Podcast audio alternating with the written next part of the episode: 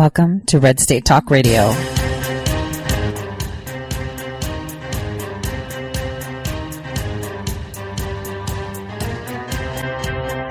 You're listening to Tori Says for the next hour. I'll be your host, Tori.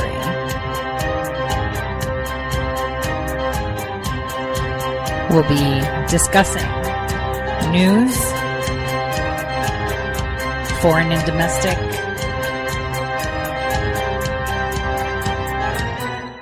unfiltered news.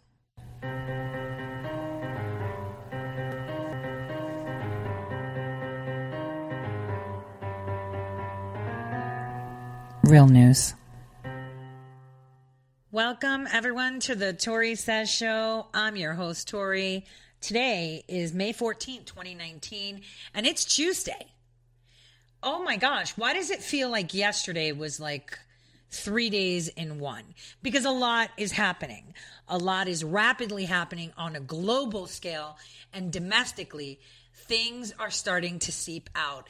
Everyone lost their mind about JD, John Durham, coming out saying that he's been appointed. Guys, he wasn't appointed now. and I said that yesterday. It's not that he was appointed now, it's when was he appointed?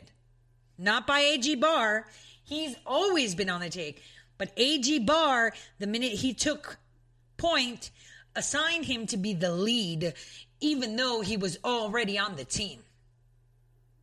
It is all unfolding. Like I said, August is when we collect those grapes to create that amazing wine. I mean, that's when you harvest them anyway in August. So today there's a lot to talk about.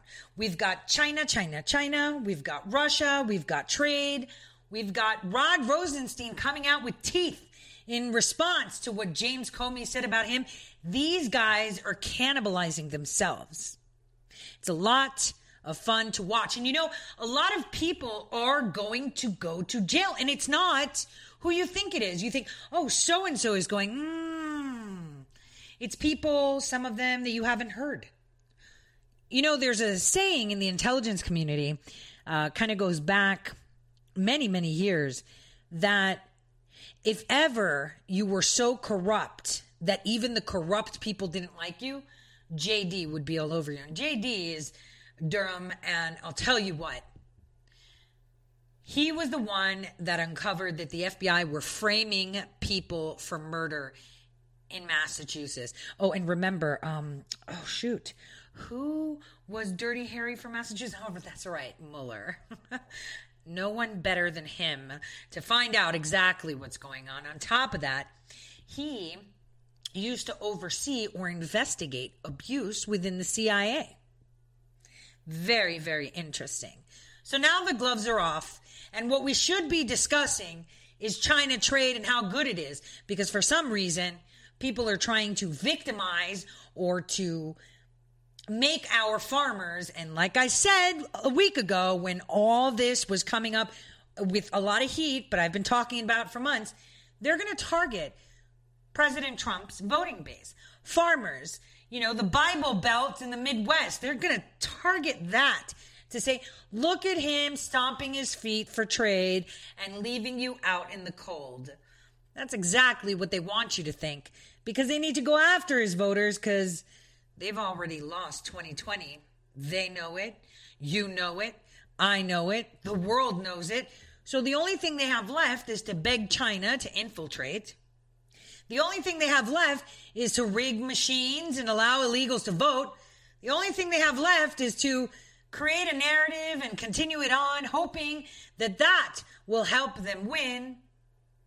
And the only thing they have left is to target Trump voters. And they have failed so far miserably. Now, before anything before we get into the global politics, the stuff that's my niche basically, and tell you about trade, tell you about oil, mm, the little things we're seeing going on with Iran in the Middle East, and a little bit of a, uh, I would say, uh, peacocking. Uh, from armies there, which is uh, true, not true kind of thing. I wanted us to just discuss Comey and Rod Rosenstein just for a second. There's an amazing clip by Anderson Cooper Obviously, CNN is really hurt over this uh, because Rod is one of their boys. Rod is one of their boys, but he's thinking, man, they've infiltrated every facet, Comey. We can't win this. And I'm working with them. I need my pension and I'm not going to jail. Take a listen to how CNN analyzes what Rod Rosenstein said about Comey. Breaking news. Former Deputy Attorney General Rod Rosenstein is firing back at former FBI Director James Comey. Mr. Rosenstein is about to speak at an event in Baltimore, Maryland. Our Evan Perez joins me now. Evan, what do we expect Mr. Rosenstein to say? Well, Anderson, this is the first time we're going to hear from the Deputy Attorney General since he left office over the weekend. And one of his first comments uh, that he's making is going after James Comey, the former uh, director of the FBI, who, as you remember, made comments uh, at the town hall with you last week questioning his character. Today, uh, Rosenstein says the following. He says, uh, "We now see the former uh, the former dire- director is a partisan pundit, selling books and earning speaking fees while speculating about the strength of my character and the fate of my immortal soul." He goes on to to, uh, to point out that generally speaking, uh, prosecutors and, and lawyers base their opinions on eyewitness, eyewitness testimony. Clearly, Anderson, the gloves are off for the Deputy Attorney General after two years overseeing the, uh, the Mueller investigation, and now he has obviously an answer to, to the comments made by the former director of the FBI, James Comey. Yeah, I want to play just for our viewers who didn't see it uh, what Comey said right. to me just last Thursday night in our town hall uh, with the former FBI director. I think people like that, like Rod Rosenstein, who are people of accomplishment but not real sterling character, strong character, find themselves trapped. And then they start telling themselves a story to justify their being trapped, which is, yeah, he's awful, but the country needs me. So Rod Rosenstein, you're saying, is a person not of a strong character? Yeah, I don't think he is. Of accomplishment, very bright, but he's not strong enough. I mean, the, so before they get into it, I just wanted to say, yeah, he's not strong enough. He didn't stick with their plan. That's their problem. He is singing like a little bird. That's why he's there. That's why he uh, has overstayed. Uh, he's supposed to be just a he's a few months, maybe even half a year over what his acting um, position sh- should be held at at the request of Barr. And Comey's upset. He flipped on us. He's weak. He should have stood strong. He was our last defense because all of us got outed. Take a listen to how they play it pretty uh, tough words for for uh, the former FBI director uh, towards Rosenstein, Evan. Right. Clearly, Anderson uh, comments that have gotten under Rosenstein's uh, Rosenstein's skin.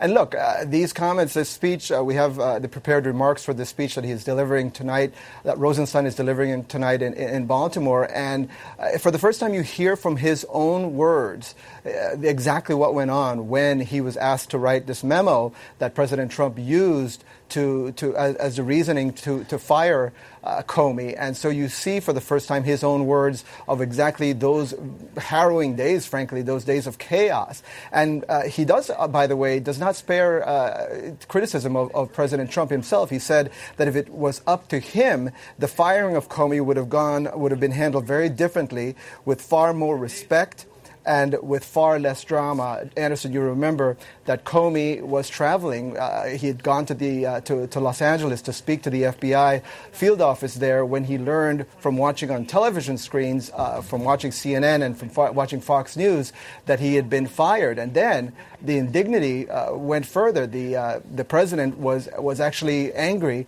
that, uh, that Comey was allowed to fly back to Washington, D.C., fly home on the FBI director plane. Uh, that was something that he actually had to have uh, permission from the uh, deputy uh, FBI director, Andy McCabe, to be able to do. Again, the indignity of the way the Okay, it's not indignity. The FBI director's plane is a moving SCIF. Now that he found out that he's fired, he can go in there and infiltrate the systems and create what he wants, remove what he wants. That was the issue. See, CNN's not telling you that. It was just a plane ride, kind of like getting on a United flight and just flying. No big deal. No. It's a moving SCIF. And it's kind of like when you're fired from work, you're not even allowed to go to your desk. Sometimes they just bring the box to you. You are escorted with security out. They take your badges the minute you appear. Because why? They don't want you collecting anything. They don't want you deleting anything when you're fired. And for him to sit there and say, well, you know, it was so bad, no dignity. He didn't want him on the plane, and McCabe had to give him authorization to do so, blah, blah, blah, blah, blah. It's because he needed to go on there and fix it and put out messages. And President Trump knows that. A lot of us that have worked within the IC know that. Uh, but you know, you don't, and the listeners of CNN don't. So they're just going to pander on, oh, President Trump was just petty.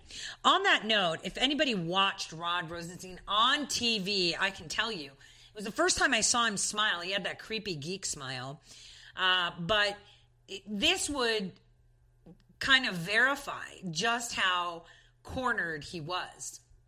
See, they had so much on Rod that he had to flip. There was no option, kind of like what they did to General Flynn. So many falsified 302, so many people, it's their word against the general's word. It's kind of the way it was for Rod. No matter what he would say, they caught him red handed. They caught him red handed in the wiretap meeting. They caught him red handed leaking things. They caught him red handed sending messages to them after they were fired. They caught him red handed being you know, that guy. Have you ever um, seen a lot of movies, and maybe some of you have been in that dynamic where there's like, let's go to high school where everyone can relate to, uh, you know, a group of like, you know, kids that are supposedly popular. There's always that one kid that doesn't really fit in, but is always in the background with them the one that's the mastermind of everything. Like when they need to get out of a jam, they go to that dude or that gal, right? When everything's down to the wire, it's that person that's the good person, but runs with the wrong crowd that helps them and stands as last defense, right? It's that one person that has that personality that they can be pushed around because they want acceptance. That's Rod. So Rod was the last defense they had, the guy that they would go to that was meticulous, would go in front, not look aggressive, very passive, and was the good guy, but hung out with the wrong guys that would just kind of go with the flow. Well, you can't rely on him ever. And if you've watched any movie, that person in the end repents and becomes the good guy and saves the day for the group of people that aren't supposed to win because they're outcasts. Well, this is exactly who Rod is. So Rod saved his own butt, flipped on them, not because he he wanted to. Let's make that clear. It's because he had to because they had caught him red handed executing the plan. They have the communication saying now that Comey's fired, you need to install Mueller now. We can't wait till later because the plan was that they were going to install Mueller anyway, regardless. So they just escalated it, and that's how it happened. And Rod kind of weaseled his way out. Let's finish up with what they're saying here the firing was car- was right. carried out is what Rosenstein is, is, is taking issue with. It is pretty interesting, though, that Rosenstein is focusing uh, his criticism mostly, it seems, on uh, James Comey, uh, calling him a partisan pundit, when it was the president of the United States who, according to the Mueller report, tried to get Rosenstein to lie uh, about him being behind the firing of Comey and the White House press office tried right. to get the uh, the Justice Department to put out a statement to the same effect, which is. Uh, again, no mention of that or that being some sort of a reflection of the president, I guess, in his speech. But Evan Perez, thank you. for Joining me right now with a reaction to all this is James Baker, the former FBI general counsel. Uh, Jim, first of all, what's your reaction to Rosenstein saying this tonight about Comey? Well, first, I don't want to get involved in or get in the middle of a sure. discussion about people's souls. I think that's just not my that's not my position. Um, I mean, Jim Comey's a private citizen at this point in time, and quite honestly, I mean, Rod's actions with respect to the firing is the reason that Jim is a private citizen. So I think Jim gets to say what he feels is appropriate. I mean, he's entitled under the First Amendment to say what he thinks is appropriate. So, does it? Um, both these men, I mean, you work closely with them. What was their relationship like before all of this? I think historically it was pretty good. I mean, Rod was the U.S. attorney in Baltimore for a long time, and I think knew Jim in a variety of different capacities. uh, when Jim was Deputy Attorney General and U.S. Attorney, probably in, in New York. Uh, as you know, I mean, uh, uh, Rod came in uh, only a few weeks before Jim was fired, so they didn't have a long time to work together in, in that role. But I think they had a good and respectful relationship. And, and, yet, it was, and again, in the Mueller report, the president trying to get Rosenstein to hold a press conference saying that he was the one who was behind the firing, and the White House press office also trying to get them to at least put out a statement.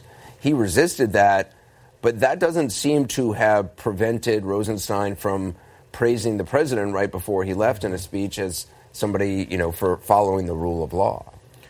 It was hard for me to understand really the contours of Rod's behavior throughout this whole thing. I didn't understand his logic or thinking with respect to the firing of Jim Comey. I just didn't simply understand it at that point in time.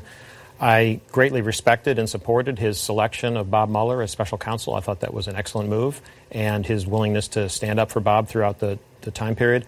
But I also didn't really completely understand why Rod in light of his role in the firing, and as you see some of the facts in the Mueller report now, I didn't understand why Rod didn't recuse himself, quite honestly.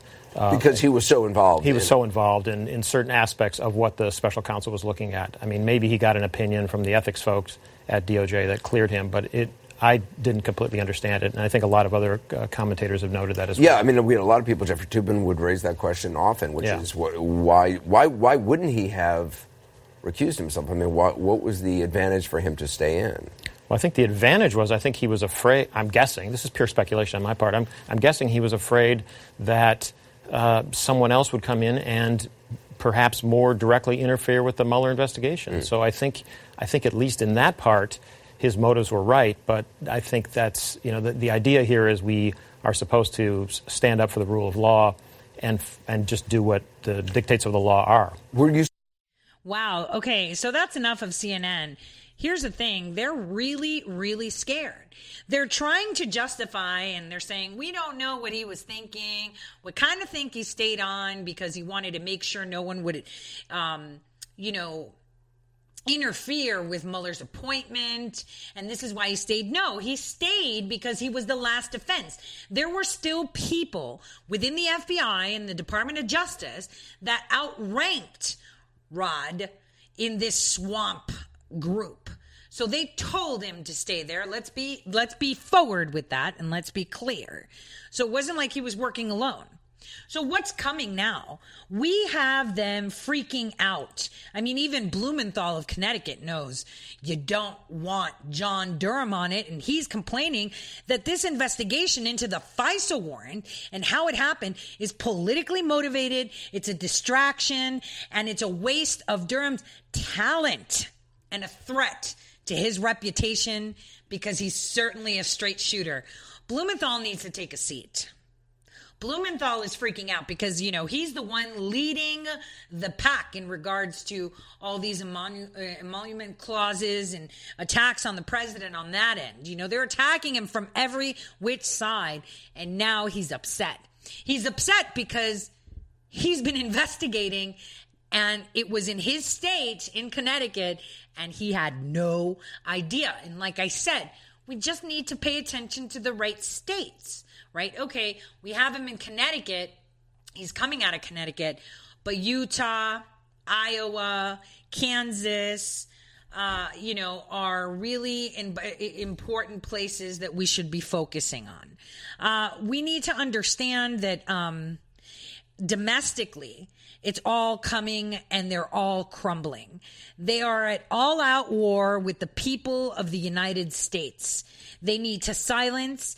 They need to censor. They need to make people stop talking because it's driving the conversations in the directions that they don't want. They don't want the conversations to be going the way they should. Now, uh, yesterday I did tell everyone that John Durham was working the investigation for a while, and apparently uh, it was reported by Kevin Corke. He's the White House correspondent for Fox News. Uh, if you're not following him, do so. I follow him. Uh, he's actually a pretty straight shooter, um, and he's very uh, sanitized in regards to uh, he is the only one that I see that doesn't tweet with partisanship. Because unfortunately, as a reporter, as a journalist, you always lean one way, right? You either lean the facts way or the group mentality thinking Trump is the worst way. Uh, th- there's not a lot of middle ground. This guy is completely sterile. Uh, you know, he's sanitized. You have no idea which direction he leans to. He's great. So he broke that uh, it wasn't that Barr had appointed him just yesterday. He actually said that, uh, and he tweeted out, uh, Fox News has learned that the U.S. Attorney John Durham has been working on the investigation into the origins of the FBI's counterintelligence investigation into Russia meddling in the 2016 president elect, presidential election and the Trump campaign for weeks. Durham is helping Attorney General Barr ensure that the intelligence collection activities by the U.S. government related to the Trump 2016 presidential campaign were lawful and appropriate. Hmm like I've said, he's been on that team for a while. It's the fact that now the attorney general has appointed him lead to collect it and put it together. When they announce to you that, oh yeah, this guy was appointed and you find out weeks after the fact of his official appointment, you know what's coming? A report. That's what's coming. And think, Horowitz is investigating the same thing. so if Horowitz is investigating the same thing and we've got Durham. We've got JD. He is like the guy with the sickle. You know, he is death himself to anyone corrupt. He will come with his sickle. He's been on this case for a while in parallel to Horowitz. What does that tell you? Oh my gosh, we've probably got some new names coming out that the people have not heard of, or if they have, it's been in passing. Because, like I said, you think a few people are going to be going to jail, but it's not who you think. Not always. We have to remember that they committed um, so many, uh, you know, crimes against the people. It's like a Greek tragedy. You know, it's like we're in the forest and the forest is so thick you can't even see uh, the sky from it. It's just incredible. This swamp is so incredible. It's so vast. So vast. They have done so much to the people of this country. They have degraded offices uh, such as the FBI, the CIA, uh, the intelligence community in general, the Department of Justice, and even the office of the White House. It's pretty incredible what they have done to us. And now it's time that they are going to pay the piper. That's the way it is. And what people need to understand is that this, you know, maybe it's because I'm Greek. This is like a Greek tragedy unfolding. I mean, I don't even think the ancient Greek, the ancient Greeks could even write something so tragic. These people that had been in the regime prior to this and before are the villains in this story. There are heroes like General Flynn, unsung heroes that you don't know or may know, but do not carry a tiara or a sash to say, I am so and so. Everyone out there, every single patriot is a hero that is taking a full frontal position against this. We could talk about Admiral Mike Rogers and how he's the one that discovered the illegal spying by FBI contractors, um, and it was actually taken to the FISA court. You know, uh, these are all big deals. These are people that are fighting on the front lines for us. And you know, you have to think about it. And I know a lot of people are like, well, the FISA court judge, you know, you can't really hold them accountable. It's just what's presented. The bottom line is you're the judge and your name is going on it. Did you read it? You know, James Baker, we talked about him yesterday. He sang the same song that we heard Comey sing about Clinton, changing the tune. Well, yeah, you know, maybe things could have been done differently, but there was no intent. What do you mean there was no intent? The whole intention. Let me tell you what the intention is in under a minute. Hillary Clinton's um, and the DNC, their exchange servers were collected by American citizens that were fed up when they saw that they were fixing the democratic election. Those were being released. The intention was to hire someone to make it look like the Russians hacked. They said, great, Russia, Russia, Russia. Trump may win because of this. So let's fix it that Russia was hired by Trump. So they get all these companies to make the code look like it's Russian, using Chinese code to make it look Russian, right? Inserting it, providing this, saying that she's she didn't do anything wrong by having a server in her toilet in her basement. So there was intent to cover up for her, intent to cover up their horrid scenarios, their intention was to make those emails, if they dropped, look like they were fake. They intended to cover up for Hillary. They intended to frame the president of the United States, and they intended to cause harm to every citizen of this nation. With their policies, their antics, and their intention was to fix the elections and retain power. That was the intention, and they mobilized every federal agency they could to do so. And anyone that says otherwise is part of that same clique. I'll see you all just after this short break.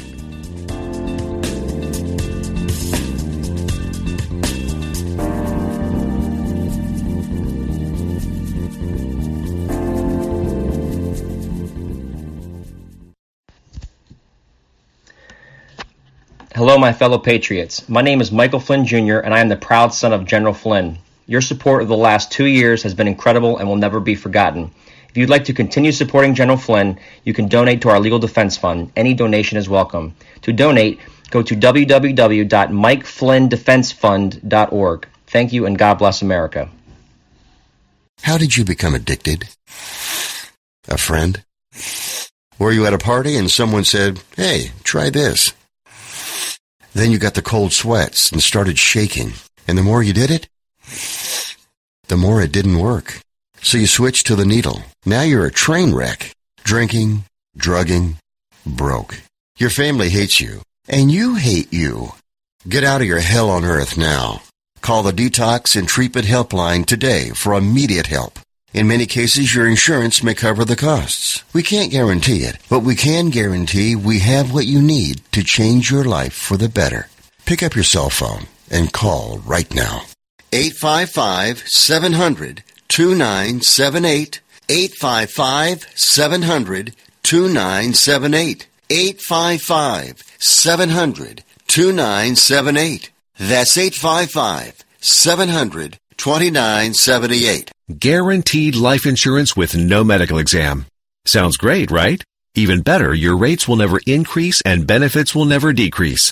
If you're a U.S. citizen between 50 and 80, you can get life insurance guaranteed. It's not guaranteed in every state and you may not qualify for every policy, but when you call, you'll speak with a licensed insurance company. They'll give you all the details about guaranteed life insurance. So call now 1-800-707-1219. 1-800-707-1219. Hey, this is Leonora Cravota from Red State Talk Radio for My Pillow. I used to have trouble sleeping. My Pillow changed all that. I now fall asleep within moments of my head touching my pillow. That's how comfortable My Pillow is with its patented interlocking fill. My Pillow stays cool and does not go flat. Plus, it's machine washable and dryable. My Pillow has a 10-year warranty and a 60-day comfort guarantee. My Pillow is also the official pillow of the National Sleep Foundation, and it's made right here in the USA. My Pillow is now offering Red State Talk Radio listeners a four-pack special with two premium standard or queen pillows and two go anywhere pillows. That's four pillows for the price of one. To take advantage of this special offer, call 1-800-961-9194 and ask for promo code Red State. That's 1-800 961 9194. Promo code Red State. Put sleepless nights behind you with My Pillow, the most comfortable pillow you will ever own. For the best night's sleep in the whole wide world, visit mypillow.com.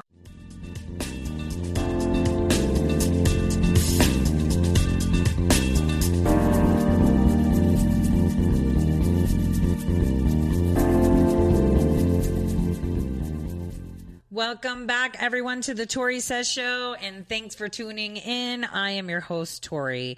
So now that the meeting between Pompeo and Lavrov have finished, and there was a live presser, we will expect things to drop because it's Tuesday. So keep your hats on. I mean, uh, I, I told you guys to follow Kevin Corke, and someone DM'd me a tweet where he says Pompeo and all these people have been working with the CIA, with Gina Haspel and DNI Dan Coats. I've already talked about those people. You always use clowns in place, and you always tell the enemy what you're doing when you're done. So everything has been done now. We are at the tip end, and this is what we're going to get. Right now, we're going to get the prize. We're going to see what's going on. We're going to understand what this whole thing was. You never tell your enemy what you're doing unless you've already done it kind of like when I talked about uh, the former U.S. Marshal of the state of North Dakota that resigned with no press coverage, no knowledge of why he did anything. He resigned on the 31st of December 2016. I didn't talk about that until 2018. Why? Because I was busy doing things. I didn't want people to know that I was digging on Paul Ward. I didn't want anyone to know. And now I am done with my investigation and simply waiting for my FOIA answer, which has been delayed, by the way, and no one has given me a reason to the delay. They're just saying they're backed up with FOIA requests. You know what that means? That means, holy crap. She landed on something. There are active investigations. There are active grand juries on this with all the sealed indictments. You know, his deputy uh, marshal was arrested and charged with crimes against children. She knows what she's doing. We need to make sure we tidy this up before we can answer. That's how you know you've already won. And here's how else you know. When you see Lindsey Graham talking, take a listen to this short clip. I'll tell you, it, it really is extraordinary that he even won, given the fact that you had the American government might, the power of the American government working against him. The DOJ, the FBI, uh, the, the, State Department, NSA. I mean, it, it's pretty extraordinary. You have promised to do a deep dive into the FISA abuse. Can you tell us where your investigation stands, sir? So I'm waiting for Horowitz to get his report done, uh, but we had a pretty big bombshell this week. We found out that on October the 11th, Christopher Steele went to the Department of State to try to get a person at the Department of State to get the dossier out before the election, and the person took notes, passed that on to the FBI.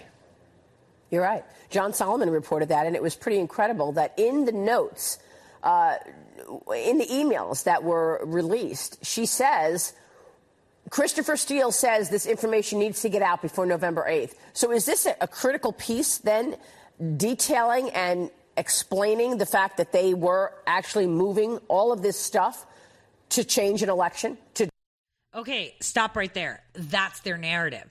See, they've been caught. They've been caught. Listen, they have been caught trying to fix our elections. They have been caught trying to create a narrative that not only would change the laws if Hillary won on elections, but give them more power. It's always when they, um, when we are victims of a tragedy with deaths or a victim of, you know, our nation is victim to cyber attacks or uh, democratic attacks. It's only then and not only that, they would have used this to say outsiders that don't have experience will go to any length to get funded by foreign governments to do things like what President Trump did, uh, or candidate Trump at the time did. And that was their idea. That is how they would have done it if Hillary won. Now, these notes taken by the State Department official I'm going to tell you that I believe that those notes maybe indeed were taken but buried. Or maybe those notes were their backup plan. This is where they're going to put it down to a handful of people that were responsible. Not everybody was in on it. And it was all about opposition research, fake driven things. And let's put it to sleep like that. That the DNC funded it. They activated Comey, McCabe, Clapper, Brennan assets, foreign assets, etc. Handful of people make this go away. This is the new narrative. This is the backup plan where they sacrifice a few of them and make it go forward. This is like plan X. You know, they've gone through the whole alphabet twice, three times, and now they're coming around again and they're at X. X is we're going to sacrifice these people.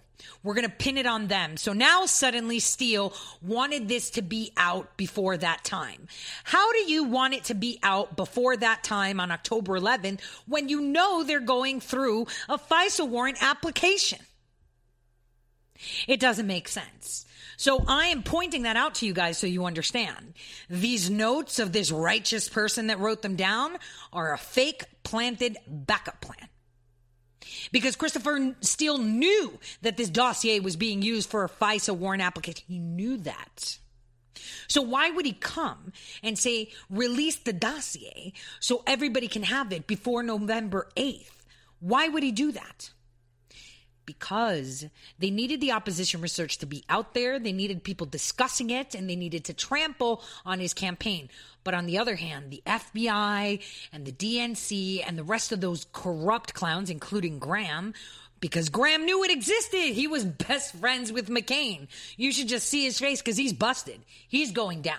He's gonna be going down. I don't care how righteous he comes out. He has one good moment and has 10 disgusting, shady moments. You don't see it. You only see the good ones. The disgusting ones are the fact that he knew about the dossier, he knew what was going on, and he's still keeping his mouth shut. And he's pushing the idea that it was all a plan of corrupt people.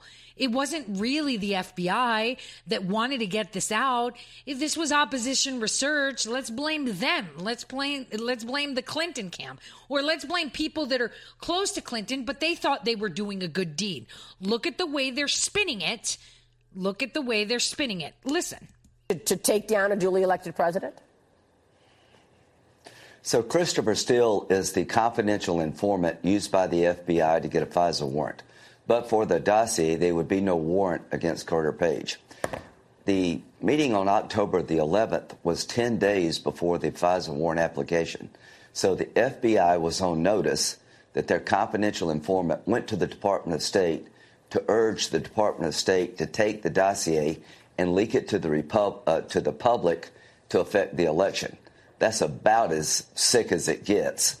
I sent it to Horowitz. Now we know for sure, before the FISA warrant was ever applied for, the FBI was on notice that Christopher Steele was trying to tube Trump's campaign. They used it anyway. Incredible. How is it possible that we have spent the last two years talking about potential uh, collusion between Donald Trump and the Russians and then obstruction by Donald Trump? And in fact, when you take a look at Hillary Clinton and when you take a look at what has happened here, you've got Hillary Clinton used BleachBit to destroy devices, right? You, I think I heard you uh, on the floor recently saying she had a hammer. 18 devices. She used a hammer. I mean, if that's not obstruction, I don't know what is.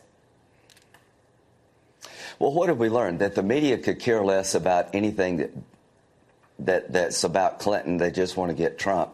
So the reason you haven't heard anything about this is the media never reports it. But we're at a stage now. Mueller's report is in. No collusion, no obstruction. Now it's time to go back and look at how all this started. We'll look at the uh, Clinton investigation. Was she let off because of a political bias? We're going to look at the counterintelligence investigation, FISA warrant. We're going to have all that looked at to make sure it never happens again. And you sent a letter to uh, the Honorable Secretary of State, Mike Here Pompeo, uh, as well as Michael Horowitz. Tell us about this letter. We're going to show it up uh, on screen right now. What are you looking for from, from the Secretary of State? I want the Secretary of State to give me all documents related to the 11th October meeting between Christopher Steele and a member of the State Department. Why does he want that? You want me to tell you why? the same reason that Nadler and the Democrats are livid and upset that they don't have every single detail of the uh, Mueller investigation because he needs to know if his name is in on it. That's why he needs to know who's implicated on the right. You know, these RINO senators, these RINO congresspersons that are in that discussion. Because remember, Lindsey Graham, McCain, and other Republicans, seven angry Republicans, actually got together. So they know everything. And Lindsey Graham is asking for all that information, righteously, of course, and he can't get it.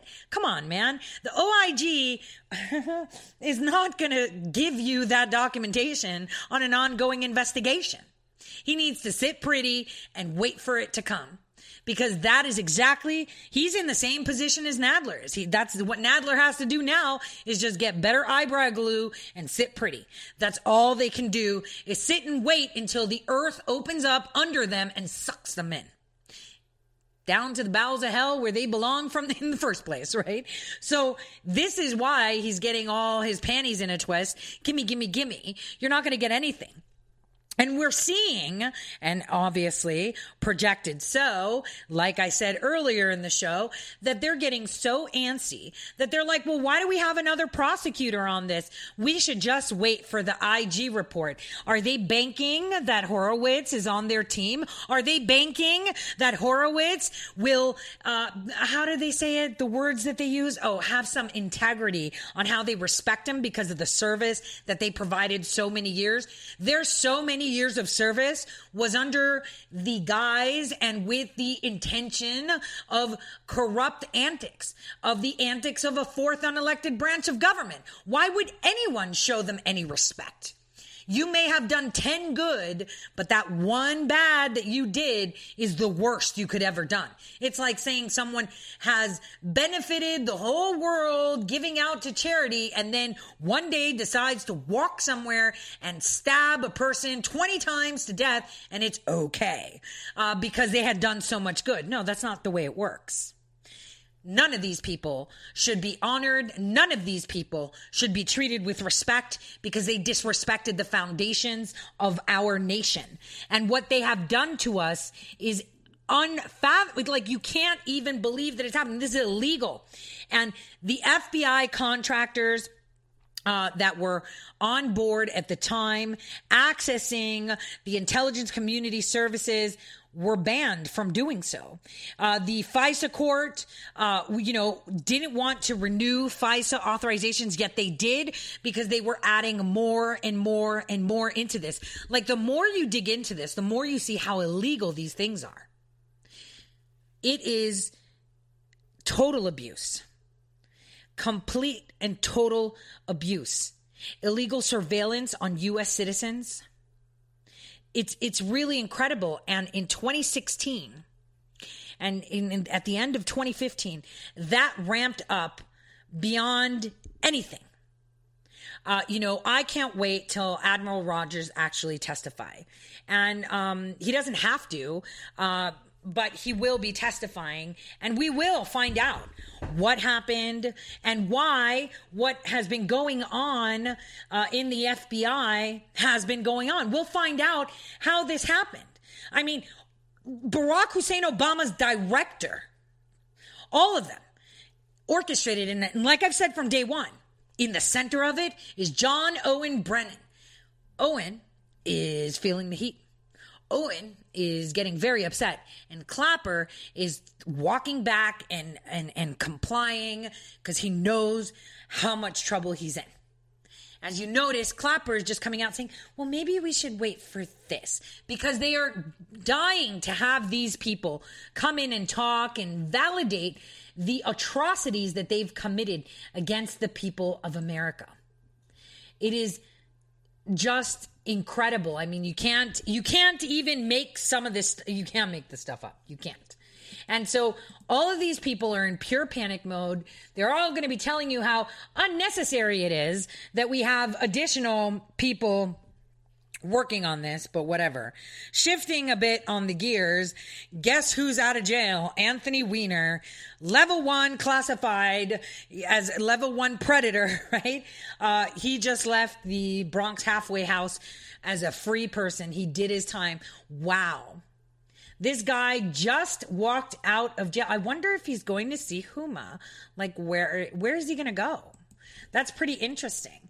And so the New York Post followed him around how he, you know, left the Bronx, you know, halfway house and he's free and he's like, oh, it's good to be out.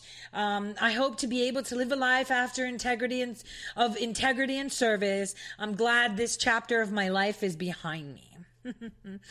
uh, like, how is he going to do this? He is going to sit down and get a book deal. He's hoping to get a book deal. This was reported a month ago. The Post re put it out there. So the question is now we allow pedophiles, now we allow scumbags to write books. They've been doing it. We saw Comey do it. We saw the Clintons do it. We saw Obama do it. We saw Michelle Obama do it. Michael Obama do it. They're all writing books. These people are so corrupt so corrupt and they have no idea, you know, how look, here here's they do have an idea. What they're doing is they're writing books to make history. Because thousands of years from now, their written word will be taken at face value. And this is why these publishing companies are allowing them to do this. This is what they're doing they're so corrupt. They are so panicking. And this is going to be so much fun to watch them crash and burn. It is. I mean, we're, we're seeing a lot of things happen in a lot of areas domestically before we shift gears and go into the international and global scene. Okay, so we've got the intelligence community literally on fire, the FBI, the DOJ, the Senate, the senators and congresspersons, all of them are freaking out with all these unravelings, with Horowitz on the cusp, now finding out that there's additional prosecutors. So they don't even know where these prosecutors are coming from. And a lot of them are listening to me because what I got from my source in Iowa is, geez, Tori, we're getting so many calls to find out things. And it's like, uh, we can't talk about things under magistrate, under grand jury. We can't talk about these things. No, they can't because every single little crevice of corruption is being pried out from across the nation and they have no idea who's prosecuting. And they are really freaking out. Then we have, you know, Weiner coming out, so this is going to be interesting. Let's nab him and talk about the laptop. I'm uh, waiting for that one. And then we have Ilhan Omar and Tlaib. So we have Rashida making comments that are disgusting. If you could just imagine you or myself or anybody else making those comments, we'd be crucified. We'd be fired from our job. We would be maimed. Could you imagine if a Republican congressperson said what she said? They have, they would have been resigned immediately. And then we have Ilhan Omar, which I've been working together and so many other people have been working together to get her expelled from Congress. And here's the deal Larry Klayman filed a report stating that she wasn't even supposed to get, and hear this, asylum or refugee status in the U.S. And I've said it before. She sought asylum to Kenya from Somalia. She lived there happily for four years, but then decided to apply for asylum in the United States and came over. Her own people in Minnesota are so fed up the actual Republicans that still exist there have put forward and are working with ICE, the Department of Homeland Security. I've penetrated it myself in conjunction with Laura Loomer. We've been working hard to get documentation. This woman committed immigration fraud. She has been funding terrorist facets. She has been perpetuating the abuse, waste, fraud, and abuse of federal and state tax money for her people she has been lenient on ISIS recruits. I mean, how do you have someone like that in the house? They all need to be go be gone. Be gone with you. Expelled, both of them. No tolerance for that. And you know, I'm kind of shocked that there were a few states within our nation, only a handful, that passed a law saying that in their state, Sharia law will never be implemented. And you know what shocks me? That we didn't get it done in North Dakota. Nope, we didn't. At least we didn't get red flag laws, but we didn't get that done. And uh, mind you, I'm putting that forward for the next legislative session. I'm wording it the way it is. I'm wording it as any religious law has no place because you know they're funny about it. They're like, "Oh, where you're just excluding Islam." All right, let's put all of it. Christian, the whole nine yards. Let's let's sanitize it and make the jargon so that you cannot have that active. We will name any religion, all of them, None of them can be applied. Why? Because it's creeping. We've got Keith Ellison implementing. We've got the governor of Minneapolis implementing. This is a big deal. And then we have the censorship from Silicon Valley. These people are non-stop, non-stop, silencing people, non-stop, attacking people. They are now being praised. So, you know, tyrants throughout history have used their citizens' tongues being severed as weapons. Censorship is the primary weapon of anyone who is a tyrant. This is how you oppress citizens. This is how you shut them up and no one can speak against. I mean, look what Facebook is doing. You post anything with Laura Loomer, you're banned. Widely and throughout, from the beginning of time, from written history, censorship has been considered an evil practice. It is the way you condition minds and rule them as sheep. And all up until President Trump was coming up as president, well, actually, under the Obama regime, we started to see censorship. And through Bush and Clinton, it was something called political correctness. That is how they coined mild censorship, conditioning you and, and kind of taking you from a wide perspective and then neatly compressing you into the lane, taking everyone outside and creating this lane that you need to follow through. And it wasn't until recently of 2017 that we saw that the Western world has started to implement it in a harsher way. We see the European Union passing law on memes.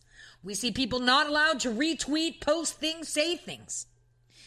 And you know, Silicon Valley, Twitter, Facebook, Instagram, um, YouTube, you name it, along with the fake news mainstream media, are now being seen as heroes or something that's so eloquent and so necessary for our world to silence someone. So the silencers and the oppressors, those that are doing the bidding for the tyrants, who they work with, okay, not work for, work with, are being applauded. We have people applauding him on both sides. I've seen so many conservatives saying, "Well, I'm kind of glad that they shut him up." It's like, um, you should never be glad someone shut up. You should never be glad someone is censored. You should never be glad that someone has been socially castrated, ever. And you know, it's 2019, and these idiots online are more concerned with being a social outcast than saying the truth. It's kind of like that uh, thing from Black Mirror on Netflix. I don't know if you guys have seen it. If you do a free trial only, go to that and watch this episode. I think it's season three. Uh, I don't watch all of them. It's like a new and improved Twilight Zone. It's called Nosedive. And it shows this woman so happy to make people like her that she would smile and, and even eat a disgusting cookie and post a picture that was so cute so she could get likes. Because the higher your rating is as a person that people like you, the more successful you supposedly are, and the more you're able to rent certain apartments, rent certain cars, and do whatnot. This is how trolls are being born because they are condition us, conditioning us into getting into this social credit system. Keep that in mind. Now, China is the birth child of this. There, they're like, you're having this, end of story. Don't like it. Too bad. That's how tyrants work. For us, they're trying to condition us as so and trying to make it look as if the public has a voice, kind of like we're seeing at Tommy Robinson's trial today, where they sat there and said, well, the public wants to hold him accountable. And it's like the public is not the law. The public doesn't tell judges how to act. The, the public doesn't tell the judge, hey, forget what the law says, listen to us. That's not the way justice works. Speaking of China and tyrants, here's where they got caught, and they know this. The whole idea of creating this global government was to rely heavily on China to produce items for those that are impoverished, meaning that are the sheep. China benefited from this. China loved this. China was on board with this. But here's the deal. In the end, China would be so dependent on these governments that they would collapse anyway and they didn't see it coming. And now with the tariffs that we'll be talking about in the next hour, you'll understand just how important these tariffs are, not only for us, but to ensure that China doesn't choke either. Tariffs aren't going to go away, they're here to stay. I'll see you all in just a bit.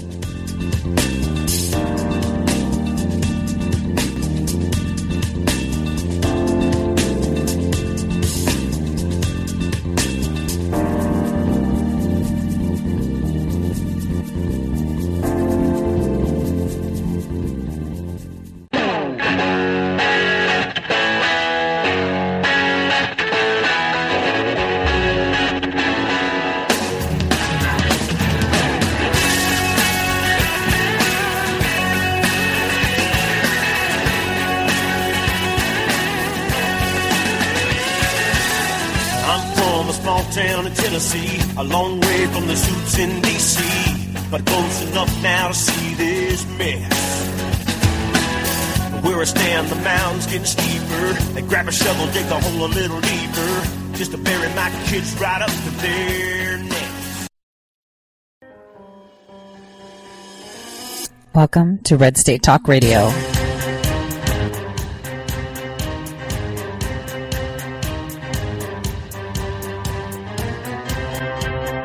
You're listening to Tori Says for the next hour. I'll be your host, Tori.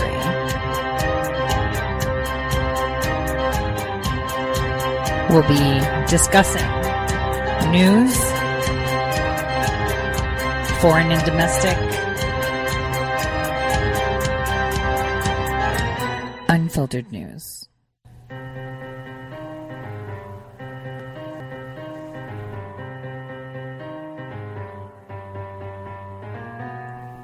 Real news.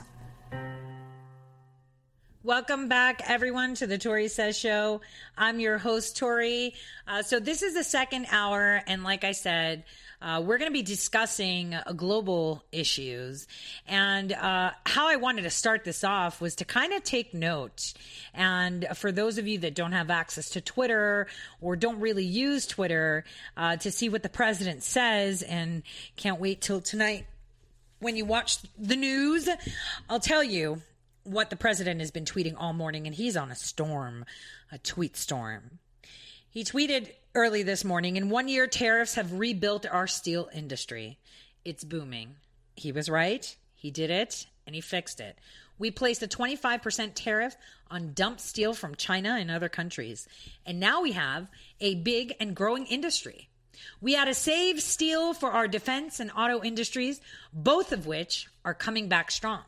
Remember when he put the tariffs on the cheap steel that China did? Well, it's a lot cheaper to go to Pennsylvania and get your steel than it is to import it from China. He continues to say China buys much less from us than we buy for them by almost $500 billion. So we're in a fantastic position. Make your product at home in the USA and there is no tariff. Parentheses here for me is made in the USA is the way to go, right? We talked about that yesterday. You can also buy from non tariff country instead of China. Many companies are leaving China so that they will be more competitive for USA buyers. We are now a much bigger economy than China and have substantially increased in size since the great 2016 election. We are the piggy bank that everyone wants to raid and take advantage of. No more. We can make a deal with China tomorrow before their companies start leaving so as not to lose USA business. But the last time we were close, they wanted to renegotiate the deal. Remember, China said, I'm telling you this, this isn't what the president tweeted. Remember, China said, we'll make a deal as long as there are no tariffs. Uh, sorry. The president said, no way. We are in a much better position now than any deal we could have made. We'll be taking in will be taking in billions of dollars and moving jobs back to the USA where they belong. Other countries are already negotiating with us because they don't want this to happen to them. They must be part of USA action. This should have been done by our leaders many years ago enjoy. When the time is right, we will make a deal with China. My respect and friendship with President Xi is unlimited. But as I've told him many times before, this must be a great deal for the United States or it doesn't make sense. We have to be allowed to make up some of the tremendous ground we have lost in China on trade since the ridiculous one sided formation of the World Trade Organization. It will all happen and much faster than people think. Our great patriot farmers will be one of the biggest beneficiaries of what is happening now. Hopefully, China will do us the honor of continuing to buy our great farm products, the best. But if your country will be making up the difference based on very, um, the best. But if not, your country will be making up the difference based on very high China buy. This money will come from the massive tariffs being paid to the United States for allowing China and others to do business with us. The farmers have been forgotten for many years. Their time is now. China will be pumping money into their system and probably reducing interest rates, as always, in order to make up for the business they are and will be losing. If the Federal Reserve ever did a match, it would be game over. We win. In any event, China wants a deal. Now, those last two tweets, this money will be coming from massive tariffs being paid to the United States for allowing China and others to do business with us. And the farmers have been forgotten for many years. Their time is now. Is the, one tweet that I want to talk about. First of all, CNN, NBC, ABC, CBS, all of these people, all of them, and every single publication out there is saying how farmers are being hurt. NBC had a whole thread going on Twitter on how this deal is killing farmers and they're pulling a few loser farmers that like socialist farming, which is the government gives me free money, I plant stuff and make money off of it with that free money. They're talking to those farmers. Here's the deal. You can't look short term. Short term pain for long term gain is the way it goes. And they will not let you go under. Those that have closed their doors, those that have stopped farming is because they don't know how to talk. Pick up the phone. Call your Republican congressperson. Call your Republican senator and tell them, how can I get this done? What can I do to patch me over? I need help. None of them are doing that. They're just sitting there with their thumbs in their in their laps, their thumbs up their tushes, and waiting for some divine intervention like social aid. No, that's not how it happens. What they need to understand is that right now China is being pumped with so much cash to keep their economy afloat because they can't afford it. We've got Australia, the United Kingdom, the EU dumping cash into China unapologetically to maintain a strong position. And you know, the president knows that these tweets are pissing President Xi off 100%. Because he's a man of honor and this is disrespect and you're condescending to him. But he's making clear his position. So there's nothing wishy-washy and, you know, his people don't listen to what CNN, NBC, and even Fox say. They want, they, he wants to make sure that they receive the message from him the way it was intended and how it's supposed to be. And the way it's supposed to be is sorry. Now there is no deal with no tariffs. Tariffs are great. Because with your tariff money that I get, I'll buy product from my own farmers and give it away instead of giving people money away. Like I said last week, we give, say, $10 million to Honduras for food. No, we're going to take $10 million from the $25 billion that we're getting from China and we're going to buy soybeans and then we're going to just give them to Honduras and we still have money left over. In on the other side of the fence, if we gave them the 10 million, let's say, or 10 billion, whatever you want, they wouldn't buy it from us to feed their people. They would buy it from China to feed their people. They would buy things from China, China, China. Just because we give them money doesn't mean that they're buying it from us. They're buying it from anywhere they have a cheap deal to get stuff with. And China has a lot of cheap deals with African nations, Central American nations, South American nations for cheap food because they're making money off of us. That's not going to happen anymore. What's going to happen now is is that we're fixing it. China has been fixing their currency. Their banks are fixing their um, they're answering the market, which is now on a down spiral, right? They're collapsing. So they're fixing their markets by adjusting interest rates and whatnot. Why are they doing this? To sustain the economy in this really quick crash. This is a crash for them. So they're fixing their rates. Now, like the president said, if the Federal Reserve ever did a match, it would be game over and we would win. If the Federal Reserve tweaked interest rates to align with those of China, the cash injection in our nation would be so huge that it would crush China's economy instantly. They know it, you know it, I know it, and this is the time now. This is the last this is the last ditch effort. The president is reaching out to them and saying, "Listen, man, I know you're proud. I know you don't want to give up. I know you have deals with the EU. I know you have deals with North Korea, Africa, Central America, South America, everyone and their mother. But if you don't do a deal with me, I'm going to pull that trigger.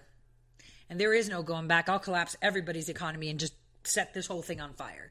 Test me. Blowtorch in hand. And that is exactly how you get things done because you've got leverage. Our economy is so huge right now, it's incredible.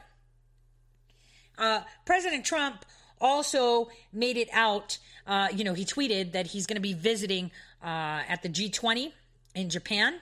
Uh, so Prime Minister Abe uh, is um, who came over here to meet with the president in talks of, you know, Iran sanctions and Melania Trump's birthday, uh, claimed that, uh, you know, he he invited him to go to Osaka, Japan, and he said, "Yep, I'm going. I'll see you there at the G20 summit." On that note, what else did the president tweet before we get into the details of these China tariffs? Uh, the president just tweeted 48 minutes ago that today marks the one year anniversary of the opening of the United States Embassy in Jerusalem, Israel. Our beautiful embassy stands as proud reminder of our strong relationship with Israel and the importance of keeping a promise and standing for the truth. I'm pretty sure that Ilhan Omar and Rashida Tlaib are breaking out in a rash from this tweet. On that note, let's get into the U.S. China tariffs and take a listen to what Fox Business Network had to say about it. Are concerned that China may stop buying or even sell its U.S. Treasury debt as this trade dispute continues with America. Peter Morici is with us. Is that likely? I mean, would they really pull that lever, pull that trigger, and start selling Treasury securities? Well, it would cost them money and we could offset it. Essentially, they would be swapping pictures of George Washington that pay interest by selling them for dollars, which don't pay interest. Now, that would reduce the supply of dollars in the world that were in circulation, but increase the supply of bonds. The Fed could simply offset that by, by purchasing those bonds, much as it did during the Obama years with quantitative easing. It was essentially monetarizing that portion of the debt. So this is not a real threat that has any teeth.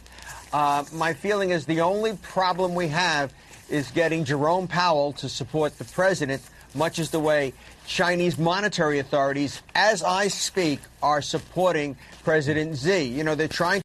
Okay, so let me just make this clear. So what he's saying is, is that there is a possibility that they take the debt that they have of the U.S. U.S. Treasury notes that they hold on to, we pay interest on, so they make money off of it. That they would start selling it so they could get liquid cash. It's like having a CD. Picture this. You have a CD that pays you, uh, you know, $100 for every $1,000 you have in your bank, bank account, right? And let's say you have 10,000 of those. That's a lot of money in the end, right? Every year you're making a lot of money on that. So just imagine China is at the point that they want to sell that for just a $1,000 and forget the interest because they're that desperate. Take a listen to provide support for markets because people are panicking needlessly over these tariffs. So you, uh, you would think you want to see a Federal Reserve interest rate cut as we go further into this China trade dispute. That's what you're I, looking for. I would prefer to see them ease, get off of, of, of, of, of letting the, the balance sheet run off. Uh, before September. I would prefer they did it that way. I don't know that I want to cut in interest rates just. If we cut interest rates, China is done yet, but I would like to see them ease back on selling off the balance sheet. As an economist, what do you make of the president's plan to take money from tariffs a lot of billions of dollars from tariffs on Chinese products, and give that money indirectly to the farmers to buy them off in a way to keep them on the president's side. Now, that's the plan. You think it would work? Well, I think it's going to be difficult. To, first of all, conceptually, it's a sound plan. I mean, basically, we've had a change in the trade environment induced by government policy. The losers should be compensated, just like adjustment assistance for workers when we lower tariffs. Hold on. So, wh- how he said it is to buy off the farmers. I'm not really happy with that statement. What he's doing is because the farmers are being hit hard, because China is going to lax off and not buy our produce, he's saying he's not going to give them money. He's this isn't a social plan.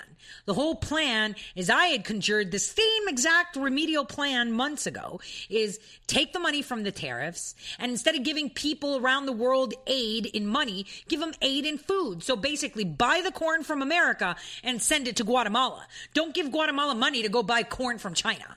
That's basically the bottom line. This is a sound plan and this is a way you can ensure that your farmers are supported until this works out its kinks. It is extraordinary and it's perfect. The real problem is implementing it, getting the money to the right and deserving people. Longer term, I think we need to reconcile that these tariffs are likely to be permanent. Okay. That we're not going to make a deal, and so we have to help the farmers develop new markets. That should be part of the plan. At this point, I don't see anybody breaking away from the president, no significant politician breaking away and saying, end this dispute, forget these tariffs, let's get on with business. I don't see anybody saying that. In other words, I think at this moment, political unity has been preserved. Am I the right? important thing here to recognize is that China is refusing to do what every other civilized nation does. When we enter into trade agreements, for example, with Mexico or Canada in the WTO, and the WTO even explicitly requires this of anybody who signs on, including China, is that they change their domestic legislation to be consistent with the requirements of the agreement. That's why we're sitting here with the Chinese now negotiating, because they didn't keep their promises when they joined the WTO. WTO. Now them saying, oh, this is a point of honor and sovereignty. What, what President Xi is basically saying is what we've known all along. He views China as above the rest of us and he above all other leaders. I've said that too, haven't I? China is above us. China is just building China and waiting for us to collapse because they could see that this WTO agreement, the World Trade Org agreement that they had Okay. This agreement was to collapse the Western economies. And China was like, you know what? I can get away with all this stuff because they won't say anything. They're too busy attacking their own people to even see me. They've been doing this for decades. They've been having a field day on this. Like Trump said in 2011, like he said in 1998, he's been saying this all along. They've been having a field day because they're so busy trying to collapse their own domestic economies to bring them to the point of complete totalitarianism complete socialism. Okay, uh, totalitarianism comes in, and then you know you have outright communism too. So they're all going into that direction to create a one world Western government where they all share, and they all, they have collapsed every person. They all abide. They've conditioned them to think. They've conditioned them to how to speak. They've conditioned them to honor and respect by force and fear the government as the ultimate authority. And China has taken advantage of that. And China said, I'm sorry, as a sovereign nation, you don't tell us what to do domestically. Like you can tell us how to deal on a foreign, you know, environment of how we talk and what we do, but you can't tell us to change our laws because you feel like it. Who are you? And they're right. Okay. Here's where I make China right. They're right. Uh, yeah, you're telling me to sign this? Sure. I get trade deals, no tariffs. I'm game. Let's do it. I get all this business. Let's do it. And you think it's been going on for decades. But they're not going to change their domestic law. Who are you to come in and tell me that I must change my laws? You should know better than that. You're nobody. I don't acknowledge you.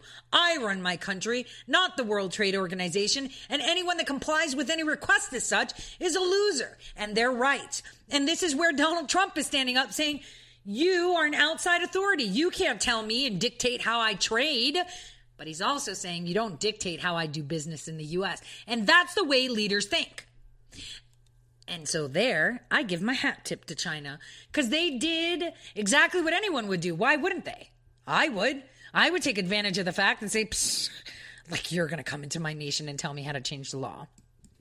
Is able to basically dictate terms. We need to stand firm on this. China is behaving like an international renegade nation. Okay, looks like it's going on for some time to come. Yes. Peter Morici, thanks for joining us. Always appreciate it, sir. Thank you. I China. love I love Peter Morici. He is great on his analysis. He's great on how he puts things together uh, to discuss the economy. I, I, I, I absolutely adore him. What he does is 100% on point. But we have to understand that these tariffs aren't going anywhere. This trade war is going to continue because we are dismantling things like that, that in essence, mass, uh, uh, um, I would say they tie our hands as a nation to dictate our domestic affairs, our domestic trade, and in turn, world trade. I mean, who is an outside authority that's going to come to the U.S. and say, well, you know, we don't like, you know, Ethiopia, so don't buy coffee from them. And it's like, but coffee is cheaper there. I want to buy it. Uh, yeah, but according to this agreement that you signed, if we all say we don't like them and they're not our friend, um, you're not going to buy it. And President Trump is setting fire to all those. This is why he created the USMCA. He said, You want agreements for trade? Let's do it. Now, I don't even want a USMCA. I want bilateral agreements between one country and another. We don't need one all encompassing one. Now, I get the USMCA because we're three nations that share our borders and we're all on the same continent together. I get it. Still don't really like it because I'm of the part that I should have a relationship one to one with Canada. And if I don't like Canada, I just cut them out. Because with this USMCA, I'm kind of tied into them regardless. So if I don't find common ground with Mexico, I can't get rid of them. Ha- uh, on that note, though, in the USMCA, there are notations of how, uh, you know, segregations of uh, like portions of the agreements have been segregated to be able to be terminated if terms aren't honored. So I get that. But like I said, President Trump is dictating our trade. He is the best deal maker. He is the best guy out there to make sure we get the better deal. There is nothing and nothing anyone can say against that. Our economy is booming. And, you know, uh, uh, Morici says, yeah, he's not ready for interest. I'm ready for that. If the Fed wants to survive because we need to shut them down, they should tweak the interest rates so that way we can collapse it all. Just take a, it's like a foot that you stomp down and you just eliminate it like an ant. And right now, China is at that point. China has been called to the carpet saying you've taken advantage of us. You didn't uphold the agreement. And China's saying, well, we don't have to. You can't dictate our policy. That's our domestic law. But you signed it, so who cares? It's none of your business. It's our country. so, I mean, they got away with it. You have to give them credit for that, all right? The Chinese are smart, they're intelligent, they know exactly what they're doing. They were going to wait it out until we all collapse. But the, the catch 22 here is, is that unfortunately, the rest of the world that was pumping so much reliance into China for manufacturing and production was also a double edged sword because they are so dependent on manufacturing and producing for everyone else that they can't keep up with their own. And if this actually pans through, we might see a great famine again, like we did in the in, the mid 1900s, well, early slash mid 1900s with Mao. I, we're going to see it. We're going to see it happen because they were so focused on you know creating these networks and these solid uh, relationships with external that they fell into the trap being dependent on them. So now that the U.S. is severing that, they are in full panic mode and saying, well, you know what? We're going to stop all trade with the EU, Africa, and Australia. And they're saying, well, you can't do that. We're dependent on you. Yeah, we're dependent on you too, but I think we need to focus on our own people right now. So this is exactly what's going. I want to dumb it down. The U.S. dictated tariffs. They said, uh uh no, no tariffs. We're just going to do business as usual. And that's the way it is. The U.S. says, uh uh no. Well, maybe we can lower tariffs on the U.S. products. No. Well, we're going to sell your debt. That's fine with us. This is why they're threatening to sell U.S. Treasury security bonds. This is why they're threatening to sell U.S. debt. Why? They're going to liquidate and shut their doors. And the EU will collapse. Australia will collapse. The whole world will collapse because China won't be giving anything to them, saying, I need to focus on my own people. We're not going to have a great famine here. I got billions of people to look after. You've got, you know, a sliver of the population that I have as your population. So step off. This is how it's going. This trade war is going to be ongoing. It's going to be long. And the people that are going to suffer are not the Chinese, because the Chinese won't let their people suffer. It'll be the Europeans. It'll be our air quote allies and nations, impoverished nations that would take aid from other countries, you know, in the form of democratic relief and support for food. if you believe that, you believe everything, um, in order to uh, purchase food from them. So they're going to be a little bit strung out. But I think the U.S. is going to fix that by using all this tariff income and putting it forward to our farmers. And that tariff income will taper off because what's going to happen? Businesses are going to come to the US and start manufacturing here. We won't be getting so much from tariffs because we won't be importing as much. And then what? More jobs, more money, and people are going to be buying from us. If you want an iPhone in the UK, you got to buy it from the US. If you want an iPhone in Germany, you got to buy it from the US. It's not coming from China anymore. That's the plan. We're going to bring back our manufacturing. We're going to create jobs, and our economy is going to be so strong that people, in essence, will be dependent on us. And this is how you make fair trade. American made products being shipped out, just like French products are being shipped out. That's the way it's going to be. That's the way you boost the economy. That's the way you solidify the foundations of this nation to be prosperous once again and have an economy that is the envy of every single planet in our solar system and beyond. Because this is how you develop a country by creating jobs, by pushing for innovation, by being a key partner in trade. I mean, any civilization you have read throughout history has had what? Trade routes. Any civilization that has sustained the test of time has had what? Trade routes. It was all about trade routes, boats, walking, donkeys, ships, planes, you know, as they advance. Trade, trade, trade is the key because you'll always have a surplus in your country if you develop your economy, your local ag. That's how it goes. Our president is a genius. And it's all coming out there. And through this meeting with Pompeo and Lavrov that we're going to talk about in the next half hour, you'll see just how everything is unfolding. I'll see you all in just a bit after this break. Stay tuned.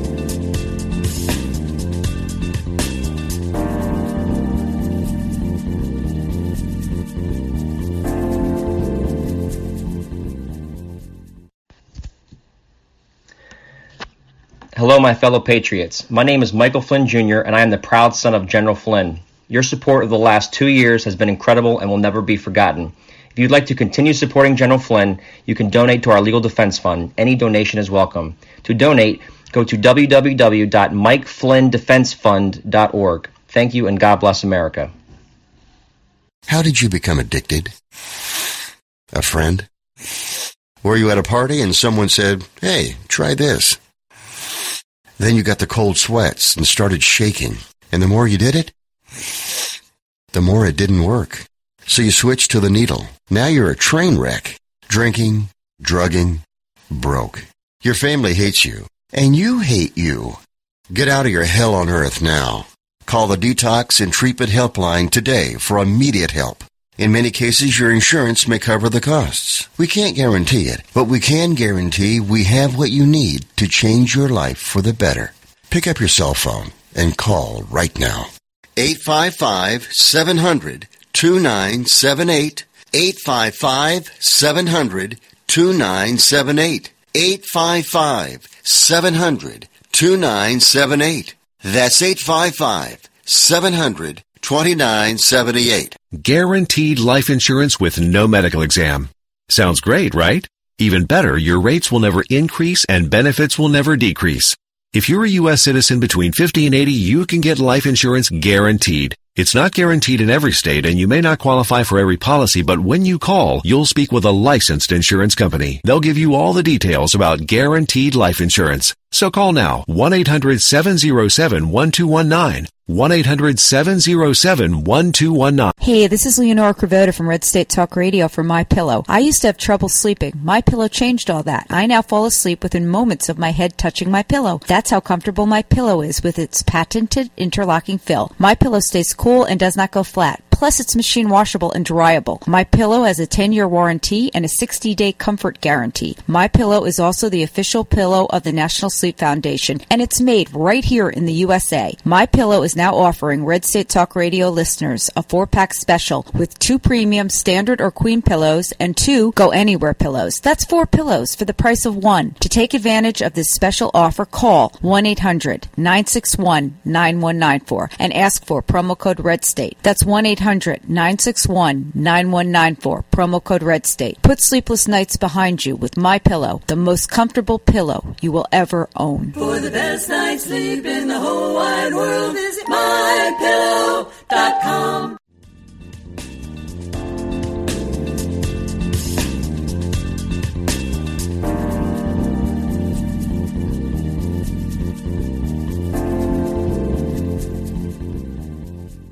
Welcome back, everyone, to the Tori Says Show. We're in the last half hour, and what I want to talk about is what's going on on the global scene. So, we discussed again tariffs and how important they are to reinvigorate our economy and how they're not going anywhere, and how we have a short term plan of funding our farmers. And, like um, you heard from Morici, uh, who's a great U.S. Uh, economist, he's, he's really good at what he says.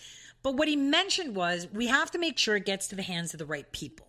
Now, there isn't going to be a right people, and I don't know why he said that. It's just going to go basically to all farmers and purchasing in bulk their product. So maybe he's not really familiar with the whole plan that the president has put together. Not a lot of people have been privy to it. I've seen a lot of that i have actually um, applauded that. That is something that i actually sent out as a plan uh, to the administration months and months ago of how to deal with these tariffs. Because what i'm tired is is of people politicizing certain groups within the united states either that be based of color religion or employment. And now they're literally using farmers as shields when nobody really cares about farmers uh, on the left. Now they're using them as a shield to say, oh, look what he's doing. He's col- collapsing, whatever. Regardless, remember. Uh, over a week ago, Pompeo had gone to the Arctic Council meeting. At the Arctic Council meeting, he had sidebar with Lavrov and then booted off down to Iraq we have a lot of things hopping up where people are thinking that uh, you know that our presence there is threatening in the fact that you know Obviously, we only have the left pandering this. Keep in mind. The left is saying Iran or Iranian backed proxies or used explosives to blow holes in four ships, two Saudi oil tankers, and two others near the Strait of Hormuz, uh, according to the initial assessment of the U.S. team uh, sent to investigate. This was a tweet sent out um, by CBS Evening News yesterday. So, you know, obviously, morning there. So they're trying to say that you know, it could just be the Houthis that are fighting with the Saudis. And, but the thing is, is that they're saying that President Trump has created or facilitated to create the environment uh, that any attack from localized groups, either that be targeted, uh, funded or not, or proxied by Iranians, will be used as a pretext to launch war on Iran.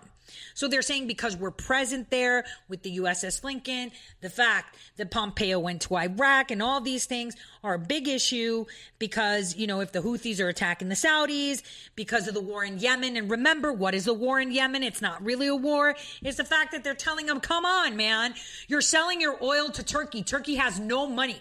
Literally, they are injecting cash into the economy because they've been in, in a recession for over a year. These people have no money, and you guys are building a pipeline from Yemen to Oman selling your oil. We are fighting for you. You don't need to be part of the kingdom. We're fighting for you. Just so you guys know what this war with the Saudis and the Yemens are, is the fact that what the Saudis are worried about is that Yemen is very proximal to a lot of their oil reserves. And when it's underground, they could be siphoning oil, and that could be a whole legal process, and it could cause a war. Uh, and the pipeline is not helping. Okay, the pipeline they're building. So that is exactly what's going on there. But the, the the going thing is is that oh the Houthis are attacking the Saudis because of the war in Yemen, and Hezbollah is exchanging fire with Israel, and then um, you know the Iraqis units, um, PMF may you know cause commotion or shoot close to maybe American installations or the Royal Guard is having some spat with someone that's close to Americans, then that means that, you know, the Trump administration will pounce and there's going to be war and the mainstream media will fall in line. Hmm. Keep in mind, okay, now we need to be learning this that the mainstream media, when they're promoting something, is, oh, look, there's war. Oh, look, Iran's doing this. Oh, look, they're posturing. They're the ones creating war, not the Trump administration. Okay, keep that in mind. We don't want war with Iran. We don't. And we're not going to have war. What we're doing with Iran is to remove a regime that was put in place by the corrupt clowns over 40 years ago in 1978, namely Peter Strzok's daddy, who was also named Peter Strzok. So what we want to do is get rid of that regime because Iran is, you know, abundant in oil and we need them to play. And they're owned right now and secluded right now separately. We're not going to declare war. The only person declaring war, and you should remember this because it's going to happen, is going to be Turkey. Okay. It's going to be Turkey. Turkey is under a lot of stress.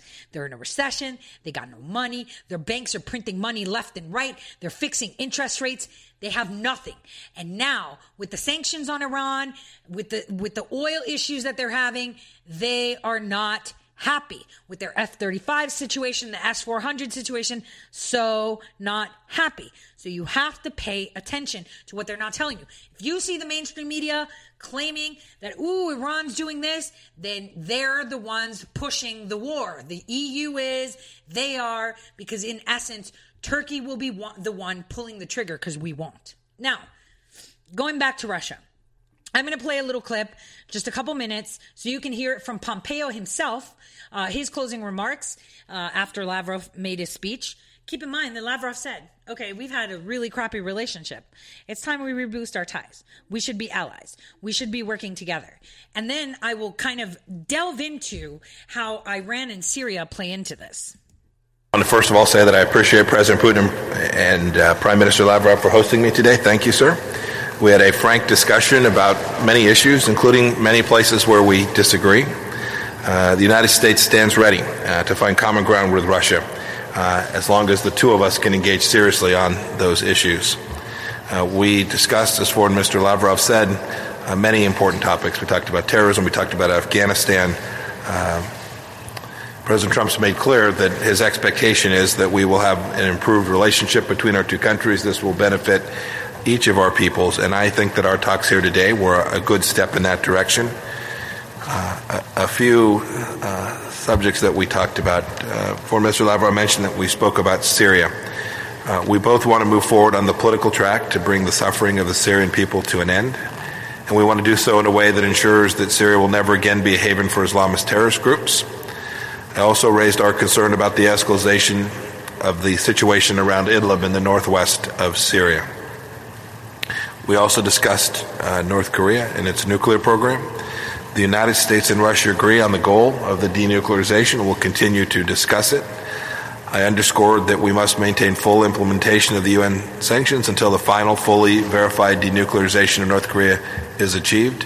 And uh, our two teams have been working very closely together on this in a very productive fashion. On Venezuela, uh, we have disagreement. I urge my Russian colleagues to support the Venezuelan people as they return democracy to their country. The United States and more than 50 other nations agree that the time has come for Nicolas Maduro to go. He's brought nothing but misery to the Venezuelan people, and we hope that the Russians' support uh, for Maduro will end. Uh, but despite our, our, disagreements, we'll keep talking. I hope we can find a way forward that ends with the humanitarian political crisis that is happening. On this, we both agree. Uh, we also discussed the situation in Ukraine. The Trump administration has been clear that we do not recognize Russia's attempted annexation in Crimea, uh, and we hope that we can continue to move forward. Our sanctions uh, have remained in place. Uh, I urged Russia to reach out to Ukraine's new president to demonstrate leadership by taking steps towards breaking the stalemate. We would, in particular, welcome the release of the Ukrainian crewmen detained near the Kerch Strait last year. Uh, and we talked about implementation and how we might move forward in obtaining a ceasefire in the Donbass region. Uh, we spoke a bit about the activities that are taking place in the Middle East today, with particular focus on the actions uh, that Iran is taking. I made clear that the United States will continue to apply pressure to the regime in Tehran until its leadership is prepared to return to the ranks of responsible nations that do not threaten their neighbors or spread instability or terror. As Foreign Minister Lavrov alluded to, Before uh, before I continue, um, where he's telling you what they discussed, Iran. The issue with Iran, aside from secluding and hoarding and whatnot, they are helping fund terrorist factions. Okay, all of them: Al Qaeda, Al Shabaab, Hezbollah. All of them are being paid through Iran because Iran is laundering money from other countries that are supporting these mercenaries. And remember, mercenaries go to the highest price. So this is the problem that we have with Iran, that they have no problem funding all of these terrorist factions so they can infiltrate neighboring countries. uh, very much on President Trump's mind is arms control. Uh, our actions on the INF Treaty have demonstrated that we're committed to effective arms control that advances U.S., allied, and partner security that is verifiable and enforceable. The President has charged his national security team to think more broadly about arms control, to include countries beyond our traditional U.S. Russia framework and a broader range of weapon systems. Uh, we, President wants serious arms control that delivers real security to the American people. And we know, and I think we agree on this, to achieve these go- goals, uh, we'll have to work together, and that it would be important that if it's possible, we get China involved as well. Uh, we'll have a more extensive set of conversations both around arms control and a, a uh, opportunity to discuss all broad strategic security issues between our two countries in the weeks ahead. Uh, I also raised the issue of U.S. citizens who have been detained in Russia, making sure that our citizens are not unjustly held abroad as one of President Trump's highest priorities. And we spoke too about the question of interference in our domestic affairs. I conveyed that there are things that Russia can do to demonstrate that these types of activities are a thing of the past, and I hope that Russia will take advantage of those opportunities. Finally, uh, I wanted to emphasize the uh, American friendship with the Russian people. Our two nations share proud histories and respect for one another's cultures. We seek a better relationship with Russia and we urge that it work alongside us to change the trajectory of the relationship, which will benefit each of our peoples. Thank you, Sergey. Уважаемые коллеги, переходим к вопросу. Okay, I'll stop it there. So we heard what Pompeo talked about. Now let me break it down for you. So the bottom line is they talked about an array of things, obviously trade, but they spoke about Iran. It seems that Russia is on board now with the U.S. of, uh, you know, uh, taking down and uh, tapering down what Iran is doing, having more control into uh, taking a look to see who they're funding and why they're funding them. Okay, why are they funding these terrorist groups? Who is behind it? Because the thing is, we can't just think that Iran is paying Al Qaeda, the Taliban, Hezbollah, the Sunni, everything, everything. Al Shabaab, you name it, they're funding it. They can't. I mean, each of these networks have different scopes. Obviously, the root and the basis is the Muslim Brotherhood and to perpetuate Islam across the world, okay, whatever, on a radical side. But that is not the point. Who is behind that? Like, who is really paying Iran to pay Hezbollah? Who is really paying Iran to pay Al Qaeda? Who is really paying Iran to pay Al Shabaab? That's the question. We can't see it because they've blocked that. They're like, nope, we're hitmen. We deliver these jobs to these mercenaries and we get it done and too bad. And we have oil and we have money and people need us anyway. So we're going to continue to perpetuate this just so that people understand what the problem is with Iran is that they are now the sole it's like being that hitman that guy the the the voice on the other end that then calls mercenaries and put hit job up that puts out the hit jobs. Well he's the guy that pays them that do the hit jobs okay? So that's the problem in russia's game. Russia's like all right let's do this. Now in regards to venezuela they don't see eye to eye. Russia will not come out against maduro uh, they will not come out and say, nope, Maduro this, nope, we're going with what? Nothing. They're like, listen, we're staying neutral. We got a lot of money in there. We're not going to go to war. We have our ships there, uh, but we're not getting involved and we're not going to help push it in any direction. So this is where they're sitting neutrally. And, you know, the U.S. doesn't like that. They're like, come on, man, give us a bone. We need to work together. And Russia's adamant saying no. Now, in regards to Syria, you know, a lot of people talk so much smack about Syria like they know what they're doing. Ooh, Russia's in Syria because they're defending it. Listen, the only reason Russia is in Syria and they're defending it is because the only base they have outside of Russia is at Tartus. And that is their only access point to the Mediterranean direct access point. They have a naval facility in Tartus in Syria. This is why they're defending it. It's the only interest they have. If Syria collapses, Russia can be can be uh, you know outed out, and they could say no more base, no more naval facility in you know Syria, period. It's kind of the same way that when the Greeks signed on with the EU, they kicked out the US from having their base in Athens, Greece. And now, and, and they banned Americans from ever having any base in Greece. The only place that they have is a NATO access point, which is in Suda Bay, Crete keep in mind this is this is why Russia is there. This is why Russia is supporting Syria and the Syrian government. Assad is benign. Assad is actually pretty okay in my books. A lot of people don't like him. I really don't care. That's my opinion. Everybody can formulate theirs. Because the bottom line is he's looking to hold on to his country. He is being infiltrated by Iranian forces and ISIS, which are funded by who? And that's the question. We don't know who's driving the payroll for ISIS because Iran won't tell us. And we can't just assume that Iran is paying ISIS to pursue their agenda. That's not how it works. Why would Iran push to collapse Syria?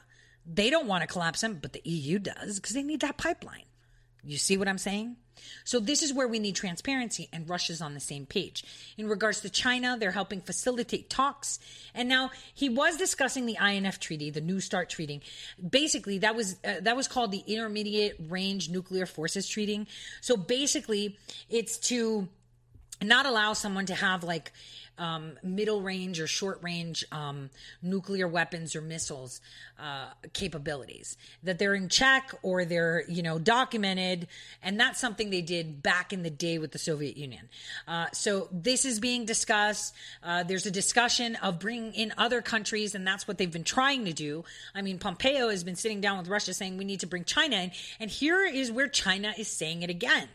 No foreign government will tell our government what to do with our stuff.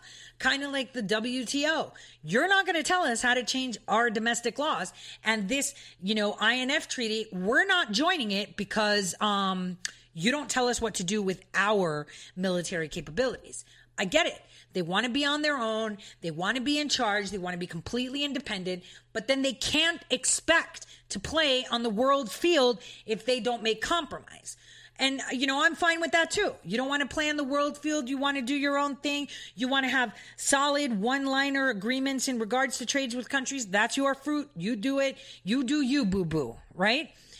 But they can't expect to play. And this all plays out from the Arctic Council, where Pompeo made it clear I know that Russia has created an alliance allowing the Chinese have allowed Russia to have access to their Silk Road maritime routes, and Russia has allowed China to have um, access to their Arctic routes. Our concern is is that they're not transparent. They use civilian ways to be able to impose and put their military presence forward, and they can weaponize the Arctic route. They are observers. They are not part of the Arctic Council. I don't care what they say of, oh, we're close. Your closest point is 900 miles away. Ergo, you do not belong in the Arctic Council. So there, Pompeo, a lot of people are like, warmonger this. No, he's making it clear.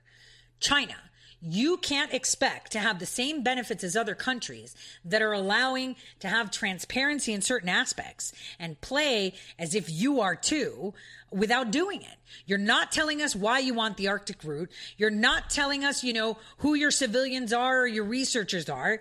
You're not telling us what nuclear capabilities you have. And if we tell you that you need to taper down so you can't instantly attack, I don't know, Japan or Taiwan or North Korea or India, you're not telling us and you're not willing to be transparent and say, okay, I got 10 missiles. They're short range. They're all facing, I don't know, Pakistan, for example At least we know it so they know that they have a threat and they can monitor so they're on the ready if ever you decide to push that button. That's basically what it is. China says it's none of your business. Don't talk to me about what I do with my business. You can only talk to me when I exit my border. Uh, no, that's not the way it works. We have to have transparency. We've got to have no mistrust. We've got to be open. And the thing is, Lavrov said exactly that. No more of this mistrust. Pompeo, let's reboot our relationship because we need it. And they're right. Because the minute Turkey wiggles their butt, we are going to need Russia to come down from the north. I'm telling you this now. And kind of like I said in November, pay attention to Turkey, pay attention to the, to Iran, pay attention to the trade. I've been saying it, pay attention to Venezuela. I'm telling you now in the fall, we are going to have real big demonstrations and shenanigans with Turkey. And you know what? They're going to fuel it to say that President Trump is going to create war. There's already rumors. We're sending 120,000 troops and we're going to do this. It's just a couple less than this. No. Just listen to what the president tells you. He tells you what's important. Right now, what's important is trade. And this is all about trade. And with Russia, it's all about trade. Because if we actually not extend the same agreement, but have a new agreement that includes other countries, so I'm pretty sure this INF treaty will also include countries like Pakistan, Uzbekistan, India, and we want to include China things can develop from there. Things can develop from there if we work on trade because I don't care what you say, money makes the world go round. And if we can establish a good money relationship, then people can have better relationships. You're always happier when you have a couple extra dollars in your pocket. And countries are not coming to the table when they don't have money in their pocket or if they're not going to gain money in their pocket. So right now we're going to see a really great trade with Russia. We're, we're seeing a lot of developments on that end. Uh, you know, there's war in Iran. Look at who is talking about it. Look at who is demonstrating it. Look at who is dumping a lot of media into it, kind of like Khashoggi. Who is talking about it? Who is making this a big deal? Pay attention because in the end, it'll be Turkey that wiggles their butt, and we will indeed request assistance from Russia because Russia will come down and crush them. Turkey knows that too. And so that's how it goes. The Saudis are keeping their butts out. They're simply dealing with their own domestic issues and trying to ensure that their oil and their gas is being transported correctly and um, play fair on OPEC because they're on a tight line right now. The EU, the EU's against them. They've got uh, a relationship with the U.S., but the U.S. is like, yo, yeah, so you can't fix the OPEC to satisfy you because we're going to have issues. We've got the Chinese on the other side saying, well, Saudi Arabia, we're going to have issues on doing production because the U.S. is not being our friend right now. And so you've got issues with us too. So there's a lot of um, uh, poop stirring. You know, it's like there's so many chefs under one pot and they're all freaking stirring it in different directions. And we have the European Union that's about to collapse. You know, we've got the United Kingdom coming out. They're they're literally coming out with teeth with teeth. They do not want their people to listen. They do not want their people to do anything. Look at New Zealand. They are literally sending cops to people's houses if you talk about Muslims. Look at the, the United Kingdom, what they're doing to, uh, Tom, to Tommy Robinson. I mean, this, this is just far and beyond what anyone would fathom. Around the world, there are fires everywhere. Everywhere. Domestically, DC's on fire. Okay. We've got the lights turned on and the rats are running. You know, months and months and months ago, I was on Scott Adams' show and I talked about how they framed George Papadopoulos with $10,000. Nobody knew about that. George talked about it and I said, it's funny how, you know, the government asked him for that exact amount of money to go back. It's because they wanted to cut a deal. Here's the deal, guys. Domestically, they were trying to control, to perpetuate their whole plan going forward. Okay. They were trying to do this. We have the United Kingdom literally on fire. We have all our allies literally on fire. We have China stressing out because it is, uh, you know, under a lot of attacks. We have Russia coming to the table with the United States saying, all right, let's talk. The U.S. is saying you've annexed Crimea. We all know they own Crimea. The Crimeans voted for them, but we're still, you know, saying the same things. You know, uh, look at the media, how they're saying, oh, yeah, you know, we, Pompeo told them, don't meddle in our elections. He's just saying that for the eyes of the world to say, yeah, yeah, yeah, sure.